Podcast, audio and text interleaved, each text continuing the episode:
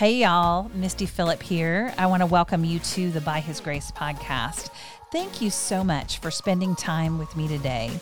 If you haven't had a chance yet, head over to Podchaser when this interview is done and leave me a review there or wherever you listen to podcasts or hit me up on IG because I want to know what is resonating with you and what you want to hear more of. Currently, we are in season three of By His Grace, and our focus this year is chasing our dreams. Each month, we approach this from a unique angle, but I'm also throwing in some fun bonus episodes. This month, we are discussing getting past your critics and your inner critic. Today, we are joined by Mazzy Robinson, a licensed professional counselor and speaker who specializes in helping women discover their true voice as they navigate self worth challenges, relationship concerns, and life stage transitions. But before we get into today's episode, I want to start with a definition of criticism. So, if we have an inner critic, that means that there is criticism. I also want to lay a biblical foundation.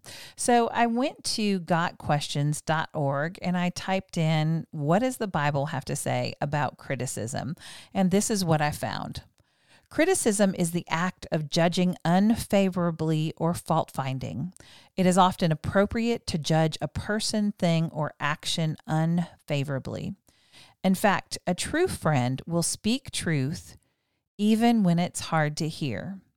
Faithful are the wounds of a friend, but deceitful are the kisses of an enemy.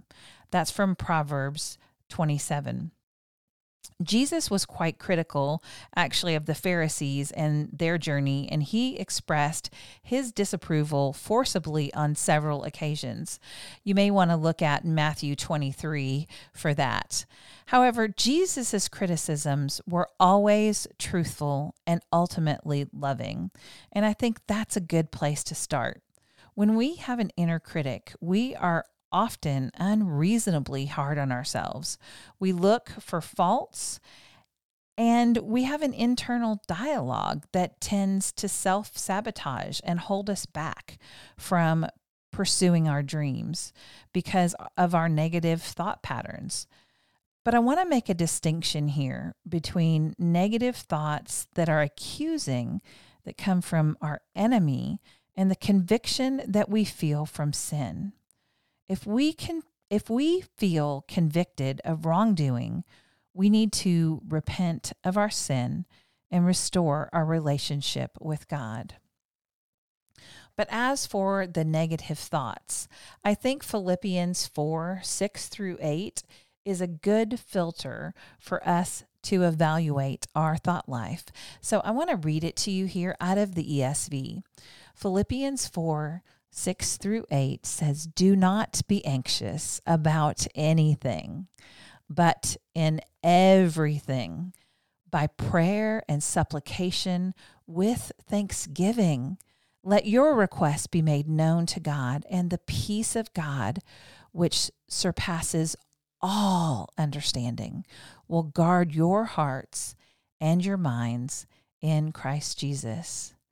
And in verse 8, it says, finally, brothers, whatever is true, whatever is honorable, whatever is just, whatever is pure, whatever is lovely, whatever is commendable, if there is any excellence, if there is anything worthy of praise, think about these things. The first words that I read to you there were do not be anxious. If we are not to worry or be anxious, then what should we do? Well, the next sentence there tells us it says, pray, pray about everything. We should come to God with our problems humbly, earnestly, and with thanksgiving. Our gratitude and praise shifts our focus off of ourselves and onto God. God has given us prayer as a means to deal with worry and anxiety in our life. And then it says that the peace of God, which transcends all understanding, will guard our heart and our mind. So we need to pray instead of worrying, and then we will receive the peace of God. We are not to worry. Instead, of worrying, we should think about the things that are true, the things that are noble, the things that are just and pure and lovely and commendable and excellent things. So, my friend, the next time you have a thought and it sounds harsh, like I'm not good enough, I can't do this, whatever that thought is that is holding you back from being all that God created you to be, I want you to hold that thought up to this passage and say, Does it line up with God's word? Is it lovely? Is it true? Is it honorable? Is it just? Is it pure? And if it's not, then I want you to take your thoughts captive. But if you are feeling a conviction about something that you have done, then I pray that you run to the Lord and release it to Him. Now, welcome Mazzy Robinson to By His Grace. Hey, Maisie, welcome to the By His Grace podcast. I am so glad that you are here with me today to talk about the inner critic. Welcome to By His Grace.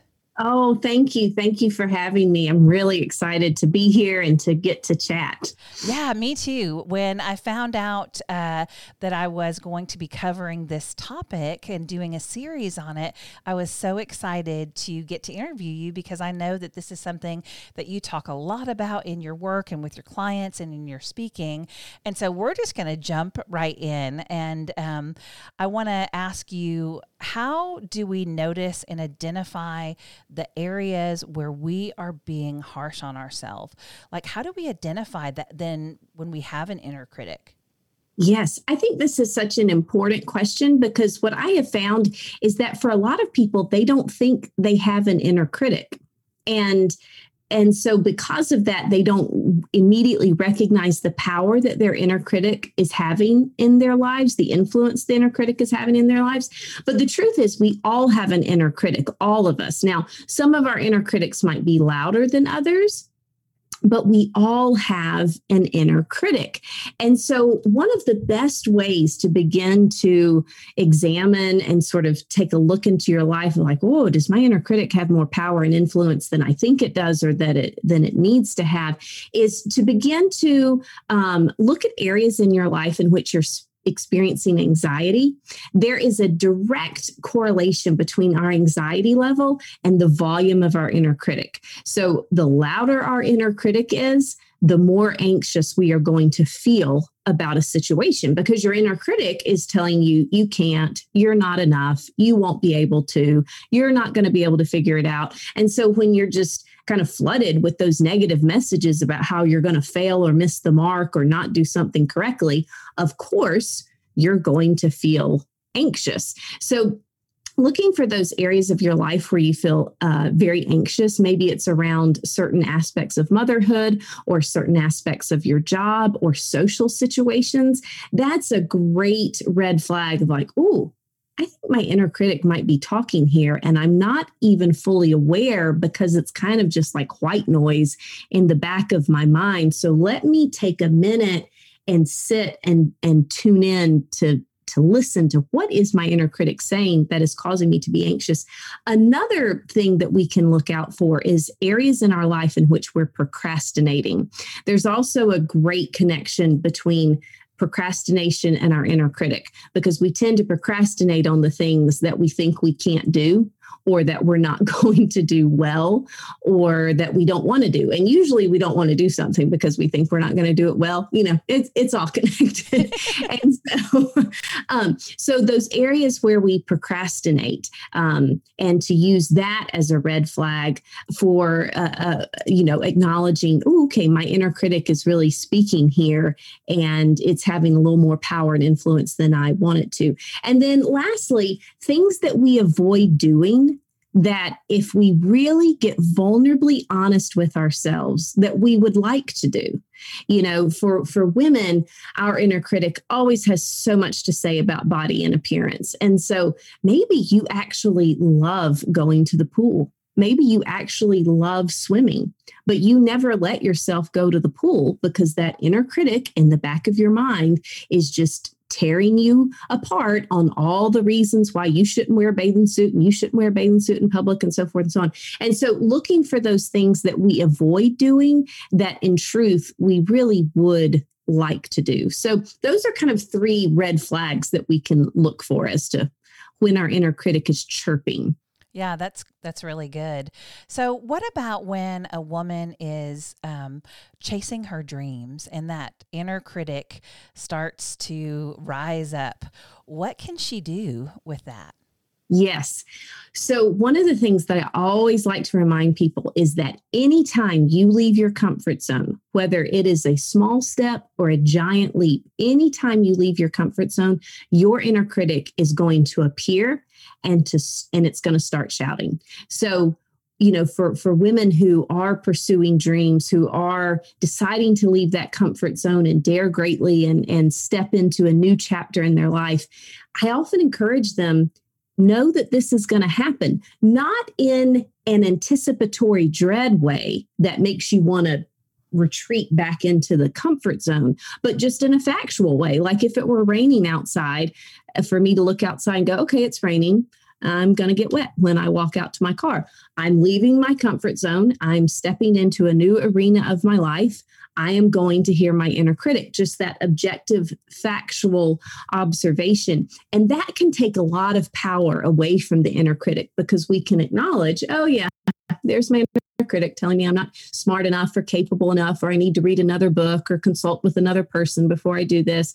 And we can objectively acknowledge that but we don't get taken in by it because we recognize that our inner critic shouting is actually a symptom of us being uh, courageous. It's not truth.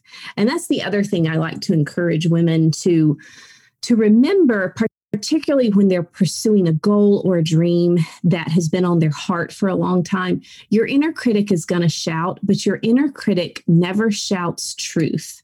Your inner critic shouts fear. And in actuality, your inner critic shouts woundedness. But our inner critic never shouts truth because our inner critic is rooted in our deepest fears and our deepest hurts. And so that is the the driver behind our inner critic. Our inner critic is actually trying to keep us from being hurt again because that one time that we didn't answer the algebra question right in seventh grade was so embarrassing. Heaven forbid, you know, we experience that sort of public humiliation again. So therefore, you should never apply for a job, you know, sort of thing. And so it's helpful to understand that about our inner critic that our inner critic is is actually our most wounded self trying to protect us from being hurt again. Now, it is doing so in a completely maladaptive, unhelpful way. But but that's the source of the inner critic. It's those old hurts, it's those old fears. So, what are some practical tips that we can take away that we can work um, work on in a healthy way, solving that problem of our inner critic? Yes. So the first thing is eh, kind of just what I said. I think recognizing that your inner critic is talking is is huge because like I said, a lot of people don't realize that their inner critic is driving the car, but their inner critic is driving the car and it's driving them down kind of a dead end street. So beginning to get familiar with your inner critic. Um, so what does your inner critic sound like? Um, you know, generally speaking, our inner critics are very harsh. They're very rigid, very black black and white thinking. You're either going to win, you're going to lose, you're going to succeed, you're going to fail, you can or you can't. Very black and white thinking. Um, your inner critic is highly repetitive.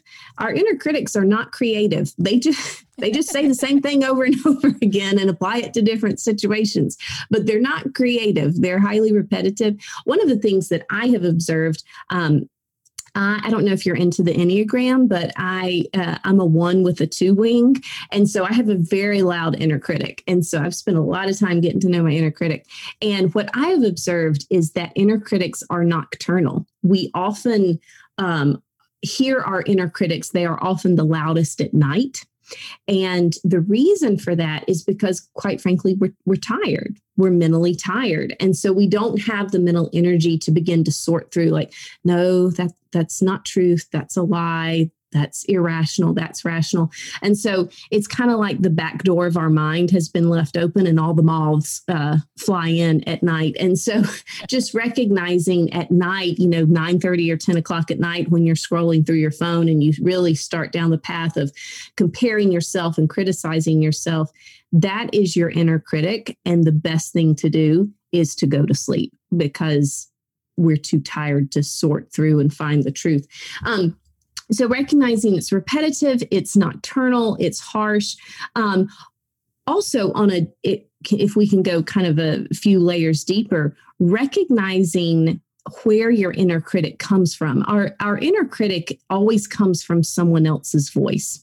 Our inner critics are not organic to our minds and our souls. So, beginning to recognize, all right, this criticism that I keep replaying over and over to myself where did it come from. One of the things that I like to tell clients is that our minds are kind of like voicemail inboxes.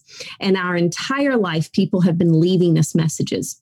And some of the messages were positive and some of the messages were negative. And we delete some messages and we save the others what happens is that we tend to save the negative messages and we play them on repeat, and then they become this inner dialogue, this inner critic. And so it can be helpful to recognize oh, wow, this belief that I can't wear a bathing suit unless I look like a supermodel. That stems from being a kid when I was at the pool and this kid named Johnny Smith laughed at a girl, you know, and just beginning to trace back the origin of these beliefs, the origin of this negative um, inner dialogue, and, and recognizing where our inner critic comes from is incredibly helpful because again it begins to take the power away because then we can recognize oh wow i don't actually believe this but i heard this and it got translated into a belief. The other thing that i really encourage people is to to do is to talk to your inner critic. And and that can sound a little woohoo um, but just hang in there with me for, for a minute. You know for a lot of people we think you know my inner critic i just i just want it to go away. I just want it to shut up. I just want it to to make it go away. So i'm just going to tell my inner critic to just go away. But that's not actually what we want to do. We want to heal our inner critic. Another way that we can think about it is it's almost like we want to integrate our, our inner critic. And if you could see what I'm doing, I'm kind of pulling my arms into myself because remember, what I said a second ago that our inner critic is our most wounded part of ourselves. It is that wounded young self who's just afraid of being hurt again, who's afraid of, of failing again, who's afraid of being made fun of again. And so it's acting out kind of like a child does when it's wanting attention. And again, it's acting out in a very unhelpful, maladaptive way. But the goal of the inner critic is to get you to stop being brave. The goal of the inner critic is to get you to stop being vulnerable. And so, if the inner critic says you're not smart enough to apply for that job, because the inner critic is afraid that you're going to fail and then you don't apply for the job well the inner critic was kind of doing what it what it aimed to do. And so we want to think of it as healing that inner critic. And and and i i'm a big visual person. And so almost to imagine turning to that inner critic and and what i like to say the the phrasing that i like to use is not today we're not going to do this today. We're not going to go 18 rounds on how I misspoke in the conversation with the friend. We're not going to go 12 rounds on how I could have done something better. We're not going to do this today. We're going to be okay. And I get, inner critic, that you're just trying to protect, but I've got us. We're going to be okay. We don't have to do this today. And that phrasing of we don't have to do this today can be very helpful in allowing ourselves to kind of take that breath and go, okay, I can move forward out of this inner critic spiral. So I think beginning to imagine yourself having that loving but firm conversation with your inner critic can be very helpful of not today. We don't have to do this today. We don't have to beat ourselves up. We did the best we could.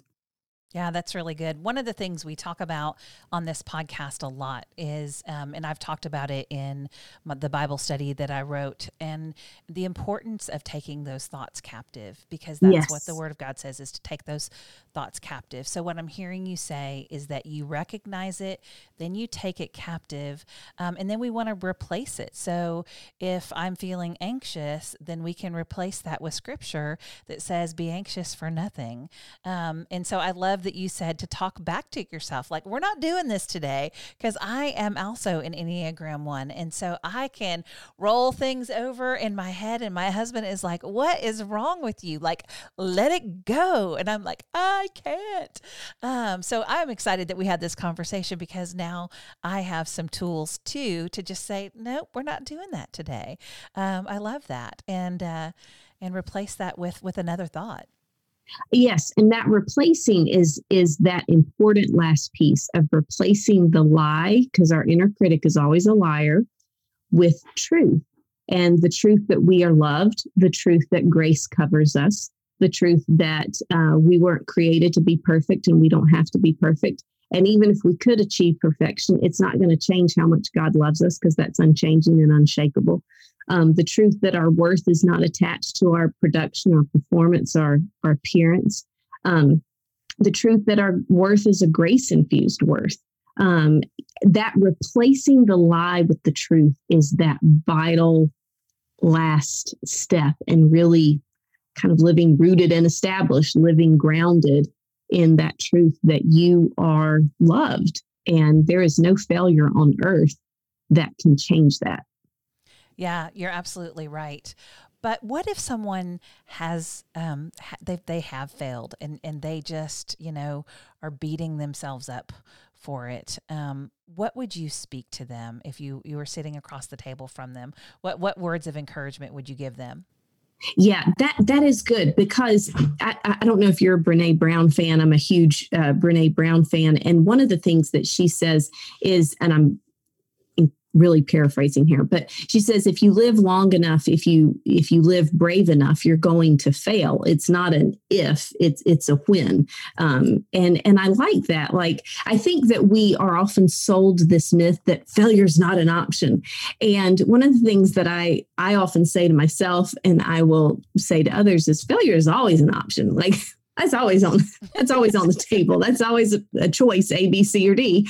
Um, and so i think to begin to neutralize our fear of failure and the way that we can begin to do that is to separate the outcome of whatever the situation is from our worth. And so because the reason that failure we we fear failure we dread failure and failure stings so much is because we begin to attach it to our worth. I'm not as worthy because i failed. I'm not as worthy because i got fired i'm not as worthy because i didn't get the job and as we begin to detach our worth from failure, then failure can be this thing that happened to us, not something that defines us. Now, it's still, to go back to your question, failure still stings. So then what do we do with the sting? And this is where I think, again, the importance of separating our worth, but acknowledging the emotion that we feel around it. So I failed at something. I failed miserably. I failed at something. Now I'm really going to protect my worth and not begin to feel bad about myself because I failed. But I am going to acknowledge and honor the feelings that I feel. So I feel disappointed. I feel sad. I feel hurt. I feel frustrated. Um, I I'm grieving I'm grieving that I got fired from this job because I actually kind of liked the job, and and and and now I'm scared uh, because I don't know when I'm going to find another job. And so, beginning to separate those understandably uh, those understandable emotions we feel around failure from our worth is how we begin to process through that failure. I feel these things about the failure but the failure is not defining my worth. I'm still worthy. Now i'm sad right. but I'm still worthy.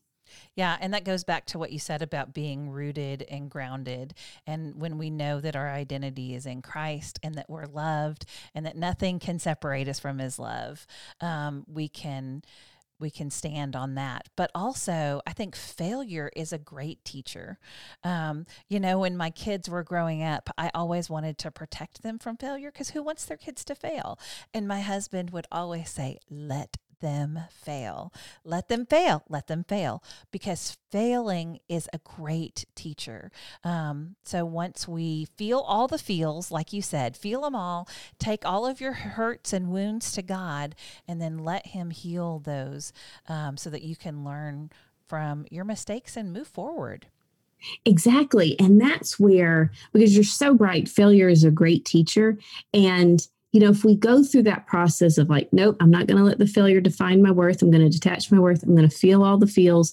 And then I'm going to let it teach me something. That's how then God can redeem the failure. He can use the pain. He can, uh, you know, use that mistake in your life that regret whatever it is and and that's how it then takes on meaning. It can be used in other ways in your life or it can be used to serve other people and the failure then takes on meaning when we allow it to teach us and we allow it to be redeemed yeah, that's so, so good.